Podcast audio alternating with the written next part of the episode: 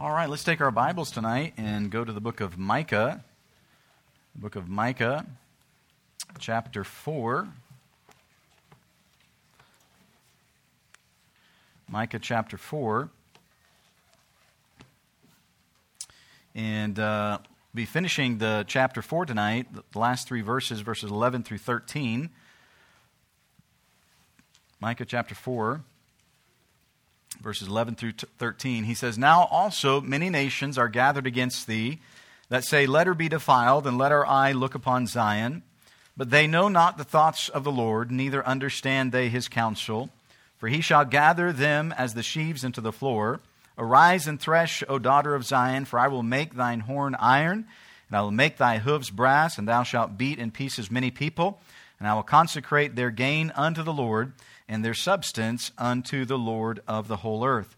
So remember, as we've been going through chapter 4 here, this is really kind of uh, the beginning of it is dealing with the last days, right? And in verse number 1, he says, But in the last days it shall come to pass that the mountain of the house of the Lord shall be established in the top of the mountains, and it shall be exalted above the hills. Uh, people shall flow into it. And so, this dealing with the last days, Micah is looking uh, beyond just the captivity that's going to come um, in just a few years because of their, their sin. But he's looking to the last days, and he's talking about what's going to happen in the last days and how, of course, Messiah is going to come. And he says uh, in, in verse number five, For all people will walk every one in the name of his God, and we will walk in the name of the Lord our God forever and ever. Uh, so people are going to come to, to Jerusalem. They're going to come and they're going to uh, listen to uh, the Lord. They're going to listen to Jesus Christ and they're going to be taught his ways and they're going to walk in them. And so he's talking about these last days. And then in last week, we saw in verses 6 through 10 that even though Micah speaks of those last days, uh, he does say that judgment's still coming, right? They are going to be taken into captivity uh, by the Chaldeans or the Babylonians, uh, but that God would redeem them, right? He talks about um, how he's going to let them be taken in that day. Uh, saith the Lord, Will I assemble her that halteth, and will gather her that is driven out, and her that I have afflicted? So Israel had been driven out. Uh, God had allowed the, the Chaldeans and the Babylonians and uh, even the Assyrians to afflict the people of God. And God says they are going to be driven out, but uh, God says He'll redeem them, He'll bring them back. Uh, to Israel, back to the, the promised land. Um, and then, of course, then Messiah is going to come. He's going to be rejected. Uh, and so then God sets Israel to the side and God begins dealing with uh, the Gentiles.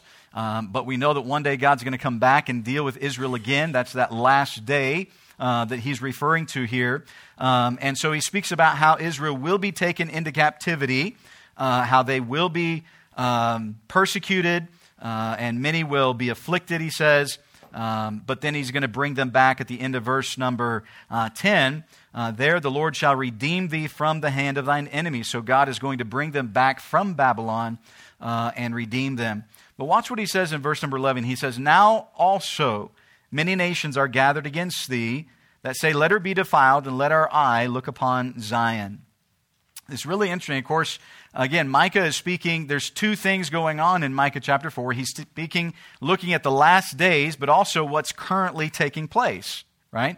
So, there, what currently taking place is Israel is about to be judged because of their, their sin. They have rejected God, they've turned away from God. Micah talked about that in the early chapters, uh, how even the prophets led God's people to err and to turn away from God.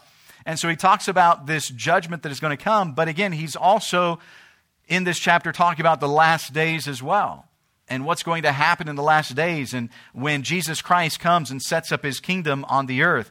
And so, watch what he says. Now, also, many nations are gathered against thee that say, Let her be defiled. Let our eye look upon Zion. And so, of course, Micah is speaking, again, presently, there are going to be nations that are going to come, right? The Assyrian nation has already taken the northern kingdom into captivity. But then there would also be the Babylonians that would come against the southern kingdom, against Judah. Uh, the Ammonites would be with them, the Edomites. In fact, when you read the book of Obadiah, uh, it talks about God's judgment upon Edom because of uh, them helping during this time. And so there are going to be nations that come. But again, thinking about this last day that he speaks of in verse number one, in the last days it shall come to pass, right? Um, and Micah says, Many nations shall be gathered against thee. And this is, again, it's really fascinating how, how Micah says this because he says that what they're going to say is, Let her be defiled, let our eye look upon Zion, or let's, let's destroy Israel, let's get rid of her. Um, of course, Zion or Jerusalem was known as the holy city, so let's, let's destroy the holy city. Uh, this, this place that was supposed to be the, the dwelling place of God. Let's, let's destroy it. Let's, uh, you know, through the, through the temple. But when we look at other passages, we understand that this is also referring to the last days. Yes, Babylon is going to come, but this is also talking about the last days as well. Because hold your place here. Go to the book of Joel. In the book of Joel,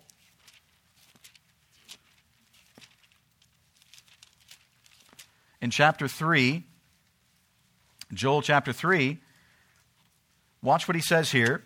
For behold, in those days and in that time when I shall bring again the captivity of Judah and Jerusalem, I will also gather all nations and will bring them down into the valley of Jehoshaphat and will plead with them there for my people and for my heritage Israel, whom they have scattered among the nations and parted my land. And they have cast lots for my people and have given a boy for an harlot and sold a girl for wine that they may drink. So he's talking about the, this all nations that are coming against Jerusalem, coming against Israel here right? And then if you jump down to verse number nine, he says, Proclaim ye this among the Gentiles, Prepare war, make, wake up the mighty men, let all the men of war draw near, let them come up, beat your plowshares into swords and your pruning hooks into spears.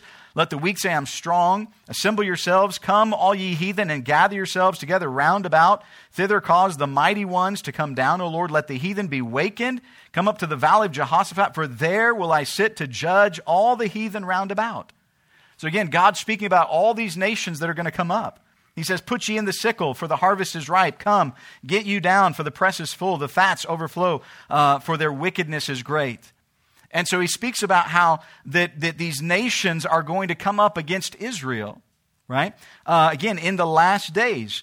Uh, go with me to the book of Zechariah.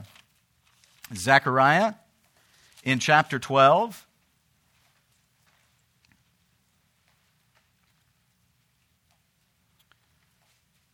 In Zechariah chapter 12, notice what he says in verse number 1.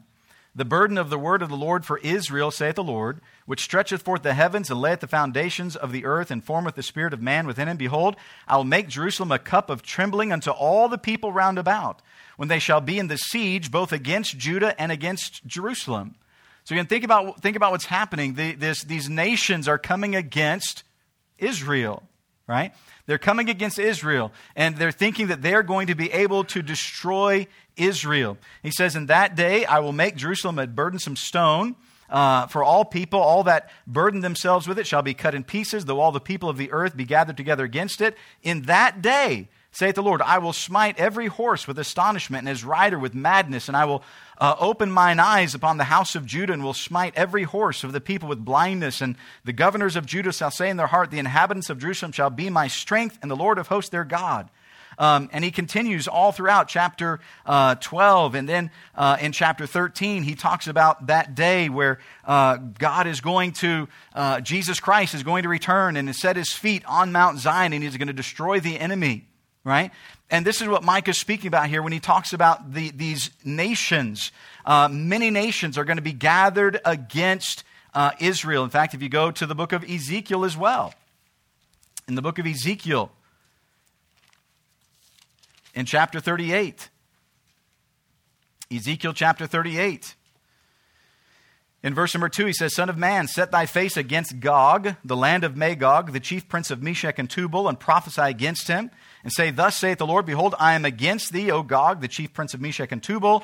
Um, and he talks about this, but notice in verse number five Persia, Ethiopia, Libya with them, all of them with shield and helmet. Gomer and all his bands, and the house of Togarmah of the north quarters, and all his bands, and many people with thee. So notice he starts naming countries, all these nations that are going to come against Jerusalem. They're going to come against Israel, right? And this is what Micah is saying, okay? When we read here in verse number 2, now also, or verse number 11, now also many nations are gathered against thee. So again, he's talking about what's going to happen with Babylon, but he's also looking into the future and showing what's going to happen at the last days, right? And of course, if we, under, if we look at Israel and we look at prophecy and things like this, we understand there's nothing, there's nothing that has to take place with Israel that before we could say the, the, rapture, of, uh, the rapture of the church. Uh, everything is set right now for Israel. Again, a lot of times we, we, try to, we try to look at prophecy and we try to look at Scripture and we try to Americanize Scripture. We try to Americanize prophecy. Well, where does America fit in this? Who cares about America? It has nothing to do with, with Scripture, right? It has to do with Israel, right? It's, that's, that's where everything is the focused around Israel, okay? I know a lot of times we think, oh man, things are getting really bad in America, so the Lord must be coming back because America's going downhill. America's been in existence for what, 400 years? That's not who God is concerned about, right? Again, I'm, I, don't, I'm not saying that God's not concerned about people in America. It's just that's not the nation he's concerned about. He's concerned about Israel. That's what his focus is upon, right? And so when we think about prophecy and we think about scripture, we have to look how does it deal with Israel, right? And when you look at all the things that transpire but with Israel, there's nothing waiting there's nothing that has to transpire with Israel before the, the Antichrist comes and the rapture of the church. It, it, that's why we say it could be at any time, right? At any moment, Jesus Christ could return. Why? Because there's, there's nothing waiting. God's not waiting for anything, it's just his timing, okay?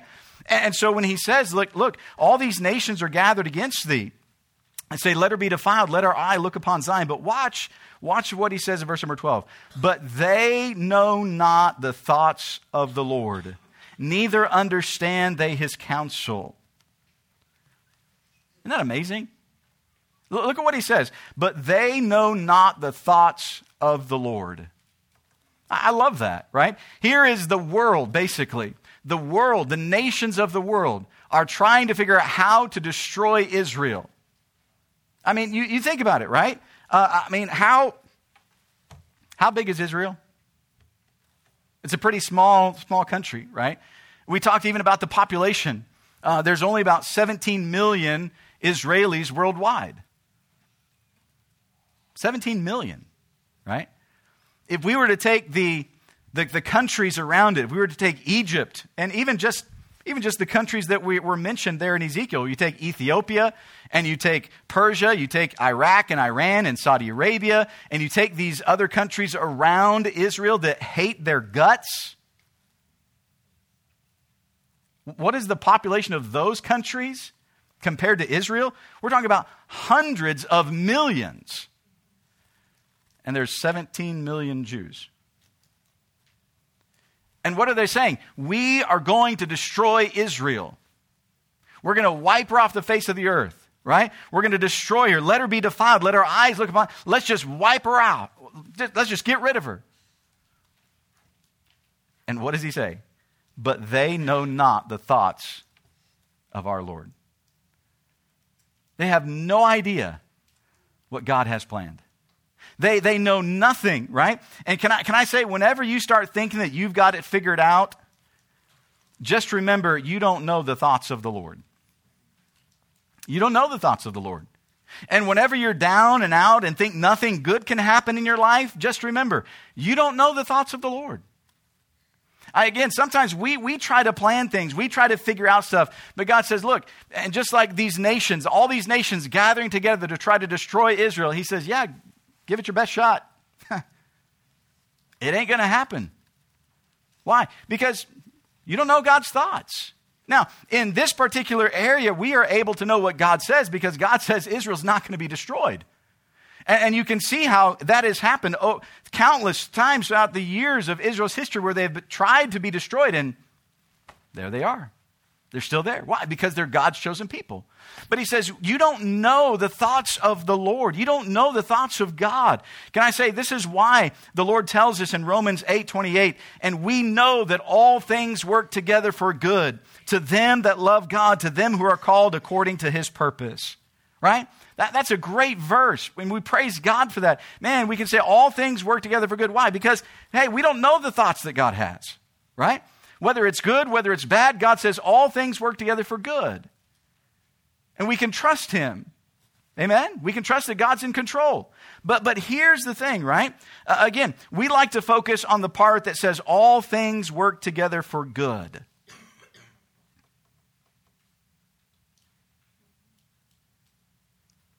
That's what we like to focus on. All things work together for good, so it's, it's going to turn out well. They're getting ready to be judged. They're getting ready to go into captivity. You think it was going to turn out well for them? It wasn't going to turn out well for them. They're getting ready to be destroyed. Do, you think do you think Daniel, when he's getting ready to be taken captive as a young man, do you think he was like, it's going to work out good? Praise God. Do you think Hananiah and Azariah and Mishael, as they get taken captive and they're hauled off to Babylon, away from their family, away from their friends, away from their country, like, this is the greatest day in the world? I don't think so. We, we have this idea that all things work together for good means everything is going to be well. It's not what it means. It doesn't mean everything's just going to go the way we want it to go. Again, we want to read into Scripture how we want it to turn out. Oh, yeah, God said all things work together for good. What does that mean? Just because all things work together for good doesn't mean it's going to go well for you. And then somehow we think, well, if it doesn't go well for us, then God doesn't mean what he says. If, if things haven't gone well for me, if things don't work out, then, then God hasn't kept his word. No, no, God never said everything's going to go well. He said all things work together for good. All things work together for good, right? And again, that's where we like to focus, focus. But here's the thing where we really need to focus on not on the first part of the verse, but on the last part of the verse. What does it say? To them who are called according to his purpose. God says all things work together for good according to His purpose, not according to your purpose, not according to my purpose, right? According to your purpose and my purpose, we just want everything to go great. We don't want any problems. We don't want any family problems. We don't want any financial problems. We don't want any job problems. We don't want any health problems. We don't want anything like that, right? And so we just want everything to go well. That's not what God said. Again, what is, what is Micah getting ready? What has he just said? You are going to be taken captive. You are going to go to Babylon. You're going to be taken in captivity. Doesn't sound like that's well. Doesn't sound like that's really exciting for Israel. Again, we, we looked at other passages of Scripture last week where, where even Jeremiah, he tells them, look, if you will just surrender, you're going to go into captivity, but you'll be alive at least. But if you fight against it, you're going to die. But I mean, even Jeremiah's message hey, if you'll surrender, he didn't just say, if you surrender, God's going to defeat your enemy. No, he said, even if you surrender, you're still going to go in captivity. You're still going to go through this. So it's not what is good to us, but is what is good according to his purpose all things work together for good to them that love God, to them who are the called according to his purpose. So we have to understand what is God's purpose through this? What is, what is God trying to do through this? Uh, yeah, things may not be going well in my life. Maybe I've got some health issues, and maybe I've got some financial problems, or maybe I've got some family problems, or whatever. So, what is God trying to do through this? Because if I just look to God and say, hey, God, things are messed up, so you must not care about me, what happened to all things work together for good? God says, wait a minute, what it, it's according to my purpose. This is what he says. They know not the thoughts of the Lord, neither understand they his counsel. when we start trying to think that we know God and we've got God figured out, can I tell you, we're in trouble. We're in for a rude awakening. Well, we've got, you know, we've got God figured out. All things work together for good. That's not what it means. Now, can we trust that God is in control? Sure, absolutely. We ought to. But it doesn't mean everything's just going to go the way that we want it to go. Do you think the, the children of Israel, for 400 years in slavery, were saying things are going really well for us? No, they were crying out. They were crying out for deliverance. Things weren't going well. But God said, I have a purpose in this. There's a purpose behind it. There's a reason why. And if you'll just trust me, it will turn out for good. God says here, they know not the thoughts of the Lord, neither understand they his counsel. So here is the world. Here are these nations that say, hey, we're going to destroy Israel. These nations that are gathering together, these nations that are making peace treaties with each other, basically to destroy and annihilate Israel. And they think they've got it figured out. But God says they don't know the thoughts of the Lord, neither understand they his counsel. God says it's according to his purpose that all things work together for good. Are we willing to trust his purpose for our lives? Think about what he says in Isaiah 55, verses 8 and 9. He says, For my thoughts are not your thoughts, neither are your ways my ways, saith the Lord. Now, think about what he says here. I think it's really interesting how God words this, right? He says, My thoughts, God's thoughts, are not your thoughts. Means again, we can't we can't we if we're trying to say we got God figured out, he's like, You're wrong. You don't. But then watch what he says. Neither are your ways my ways. God says, Your ways aren't my ways. In other words, God's saying, I don't have to do it the way you want it to be done. I don't have to do it the way you think it ought to be done. And again, that's so many times what we try to do. God, this is how I want it to be done. This is when I want it to be done. This is how I want it to be done. So, okay, God, do it. God says, No. Your ways are not my ways, God says. Right? For as the heavens are higher than the earth, so are my ways higher than your ways, and my thoughts than your thoughts. God says his thoughts are far higher than our thoughts. His ways are far greater than our ways. In Romans 11 33, he says, Oh, the depth of the riches, both of the wisdom and knowledge of God. How unsearchable are his judgments and his ways past finding out. He says, you, you just can't find them out. He says, the depth of his riches, the wisdom and the knowledge of God, unsearchable are his judgments, his ways past finding out.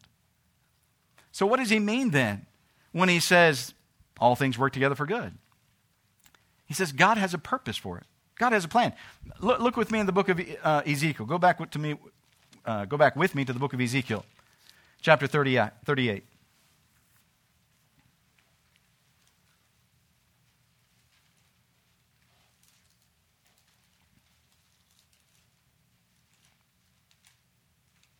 So here he's talking about Persia and Ethiopia, Libya, all of these are going to be gathered against him, right? Um, and so he's talking about all that's going to all that's going to transpire. Thus saith the Lord God, verse number 10, It shall come to pass that at the same time shall things come into thy mind, and thou shalt think an evil thought. Thou shalt say, I will go up to the land of unwalled villages. He's talking about them, the nations, I will go to them that are at rest, that dwell safely, all of them dwelling without walls and having neither bars nor gates. So he's talking about what they're thinking about doing to Israel to take a spoil and to take a prey, to turn thine hand upon the desolate places that are now inhabited, upon the people that are gathered out of the nations which have gotten cattle and goods that dwell in the midst of the land. So that, again, he's talking about what they're thinking, right? Watch what he says. Uh, go down to verse number um, verse number 18 and it shall come to pass at that same time when gog shall come against the land of israel saith the lord god that my fury shall come up in my face. For in my jealousy and in the fire of my wrath have i spoken. Surely in that day there shall be a great shaking in the land of israel. And then he's going to he's talking about uh, everything that's going to happen. And verse number 23 Thus will I magnify myself and sanctify myself, and I will be known in the eyes of many nations, and they shall know that I am the Lord. What's God saying? God's saying, hey, you, you, you think you're doing this to destroy Israel. You think your, your whole purpose is you're going to spoil Israel, you're going to wipe them off the face of the earth. But God says, I'm letting this happen to Israel for a purpose. There's a purpose behind it, God says. The purpose is, He says, I'm going to magnify myself. I'm going to make it known in the eyes of many nations, and they shall know that I am the Lord.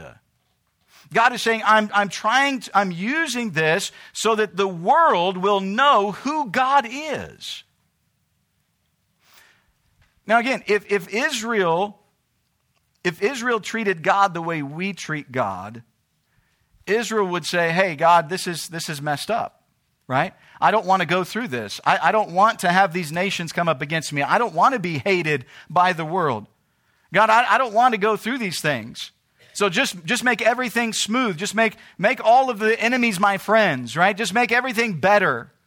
All things work together for good, God, so work it out for good. God says, I am going to work it out for good. And the good is that through this, the world will know that I am God. And you understand, many times when, when we go through trials and we go through difficulties and things, and we look and we say, God, don't you care about me? And God says, Yes, I do. I do care about you. And I have allowed this to happen not necessarily for your good.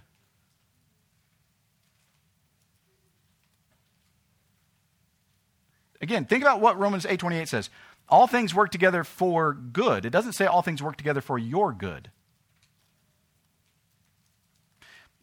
Why does God allow certain people to go through sicknesses and things like this? It's not necessarily for their good, but for good. Why? Because through that, God can work through that person's life and use what they are doing to be a testimony to God to somebody else so that they can come to know God. Again, think about it. When, when the blind man is there and the disciples are walking by and they see him and they said, Hey, okay, Jesus, who sinned? This guy or his parents? Who sinned that he should be born blind? What did Jesus say? What are you talking about? What are you talking about? Sinned. His parents didn't sin. He didn't sin for this to happen, be, happen to him. Well, wait a minute. Doesn't all things work together for good?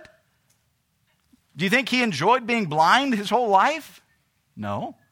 What did he say? Jesus said he was born this way for the glory of God, that God would be glorified through it. We, again, we, so, many, so many times we think life revolves around us. And if God doesn't make everything just the way I want it to be, then God must not care about me. And if things aren't going well for me, then God just doesn't love me. Wait a minute. God says He's going to work all things together for good to them who are the called according to His purpose. The good is going to be according to His purpose. And you know what that means? That might mean that somehow you're going to have to go through something bad so that something good can come for someone else. Doesn't mean that it's always going to turn out good for us. I mean, think about it. Again, Daniel, we're, we're talking about during this, this captivity. Daniel never saw his homeland again.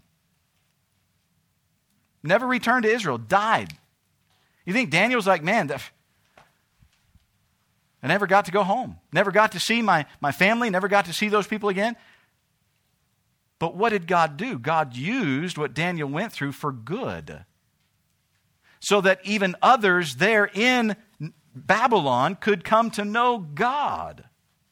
That even the king would be, be willing to say, There is no God like your God, Daniel. You understand? That would have never happened if Daniel wouldn't have been willing to trust God through the difficult times after he'd been taken captive. This is what God is saying here. You don't know. We do not know the thoughts of God. We do not understand his counsel. And by the way, you don't give God counsel. He doesn't need your counsel. He doesn't need my counsel. He, he knows what he's doing. And even though sometimes we may not understand it and we may not enjoy it, God said it is for good. There is a purpose behind it. And even through the darkest of times, we can look and say, God, I may not understand what I'm, what I'm going through, and I may not even enjoy what I'm going through, but God, I know you have a purpose for it. And so I'm just going to trust you, and I'm going to trust that it's going to work for good somewhere. It's going to work for good somewhere down the line or in somebody else's life or whatever. But God, it's going to work for good because I'm just going to trust you according to your purpose. And that's not easy to do. We like to trust God when things are going well, but when things aren't going exactly the way that we want them to, it's much harder to trust God and to say, God, I'm willing to trust you for your purpose. Even if that means it never goes well for me again. Even if it means that sickness I never get rid of. Or even if it means that that problem is just continually going to be there. But God, I'm going to trust you through this. And watch what he says here. Watch what happens. In verse number 12, back in Micah, he says, But they know not the thoughts of the Lord, neither understand they his counsel, for he shall gather them as the sheaves into the floor. He is referring to God, the Lord. He shall gather them, the nations that have plotted, the nations that have come against Israel. He will gather them as sheaves into the floor, into the, the, the, thresh, the threshing floor. Well, what happens when you take the sheaves into the threshing floor? Nothing good, right? I mean, what happens when you take the, the wheat in there? Man, it's beaten. There, there's judgment that is coming, right? And that's what he's talking about. These nations that have risen up, they're going to be brought as sheaves into the floor. They are going to be, uh, they're going to be the ones destroyed. And watch what happens. He says, Arise and thresh, O daughter of Zion. That's Israel. Daughter of Zion, you arise and thresh. What is he saying? Through, through their defeat, you're going to be blessed. Even though it was they, they the one, they're the ones thought that they were going to destroy you. They're the ones thought that they were going to spoil you. But he says, now through this, God's glory is able to be seen. They're going to know that I am God, and I'm going to turn it around so that you're able to spoil them. You're going to get the spoil. He says, Arise and thresh, O daughter, for I will make thine horn iron, and I will make thy hooves brass, and thou shalt beat in pieces many people. And I will consecrate their grain unto the Lord, and their substance unto the Lord of the whole earth. Again, they think they're going to be able to defeat Israel. But he says, even though Israel will look weak, and even though Israel will look defenseless, they have no idea what God has planned. That through this, God is going to magnify himself. When you keep reading through the book of Ezekiel there in chapter 39, it's just, it's amazing how many times God speaks about that they will know that I am God. Um, and when you go back to uh, Ezekiel chapter 39, um, in verse number 6, I will send a fire upon Magog and among them that dwell carelessly in the isles, and they shall know that I am the Lord. Um, in verse number seven, so will I make my holy name known in the midst of my people Israel, and I will not let them pollute my holy name anymore. And the heathen shall know that I am the Lord, the Holy One in Israel. And you keep going on and on and on. And you, even if you come down to um, uh, at the end of the chapter, verse number 28, then shall they know that I am the Lord their God, which caused them to be led into captivity among the heathen. But I have gathered them unto their own land and have left none of them anymore. Neither will I hide my face anymore from them, for I have poured out my spirit upon the house of Israel, saith the Lord God. He says over and over, this is being done so that they can know that I am the Lord God. The whole purpose in this is so that people will know that He is God. Do we understand that everything that God allows us to go through, whether it's good, whether it's bad, the purpose behind it is so that we will glorify Him and so that others will know that He is God. So many times we think that the good things that happen are just for our blessing. They're just for us. And the bad things, oh man, you know, just God, just get me out of this. God says, no, you don't understand. Everything that we go through we are to look at it as a way so that the world, the heathen, he says, can know that I am the Lord God. When, when people look at our life and what we go through, do they see, hey, man, I don't, I don't know what's going on. I can't see how good things are. I can't see how bad things are. But man, every time I turn around, this guy, he is, he is talking about God. He's magnifying God. I mean, the bad things that he talks about, it's, you know, God's going to get the glory. And the good things he's talking about, man, God's going to get the glory. I mean, everything is done to magnify God. And yet, how, how few times do we ever even give God the glory for what's going on in our life, even the good things? We don't give him the glory. We don't magnify him. We just, we just think that we deserve it. Well, we're, we're Christians. We're blessed. We just, we just deserve it. And God says eh, the whole purpose of what he's trying to do in our lives as Christians is so that he will be glorified, that he will be magnified, not us. And so God says here with, with Israel, He said, Yes, look, judgment is going to come.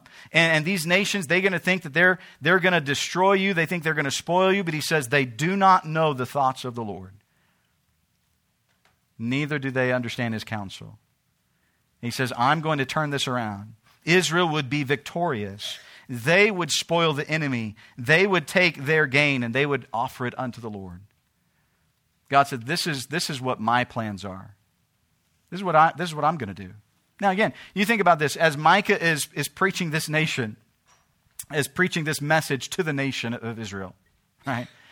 Do you think the nation of Israel was like, yay, this is going to be great? No, they still rejected God. They still reject, and they went into judgment just as Micah said. But even though they thought it was bad, God said, Look, I'm gonna, it's, it's going to turn for good. It's going to turn for good. Did that mean that people didn't die? Yes, they died. Did that mean people weren't taken captive into Babylon? Yes, they were taken captive into Babylon. Bad things still happened. People still got hurt. Life still went on. But God says, You do not know my thoughts. You do not know the counsel that I have. You don't know what I am trying to accomplish. And everything that God is doing Again, why, when you look in the book of Revelation, why does God, why did Jesus create everything? Everything was created to bring glory back to Him. That He would get the praise, that He would get the glory in everything. And as Christians, that's what we're supposed to be doing. In everything that we do, we're supposed to be getting the glory back to Him. And even understanding that even through dark times, even through difficult times, hey, I don't understand what God's doing. But that's okay. I don't have to understand it all. But I know He's got it worked out. He's got it figured out. And you know what? I may, I may never get better. You know, Fanny Crosby, uh, she never gained her sight back. She never gained her sight back. But she used what many people thought was a horrible circumstance, a horrible tragedy, she used it for God's glory. And that's what God desires in our lives to take whatever it is, whether it's good or bad, and use it to glorify God. God says, Hey, Israel, this is what's going to happen. They're going to come up against you, but I want you to know hey, it's going to be all right. Even though you, there's going to be 70 years of captivity, and then later, of course, they're going to come back, and then, of course, the Romans are going to come, and then all of this. God says, I've got it, I've got it worked out. I've got it taken care of. All things will work together for good, but are we willing to let it work together for good according to His purpose and what He desires for us? One of their heads bowed and their eyes closed. Father, I pray, Lord, that you'd help us tonight to recognize and understand that it's not about us. Lord, it's about your glory.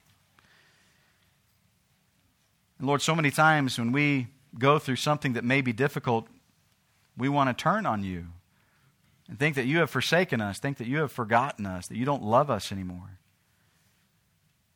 Lord, help us to remember that it's according to your purpose. And we don't know your thoughts, we don't know your plans. But God, we know that you are God, and we can trust you. That all things will work together for good.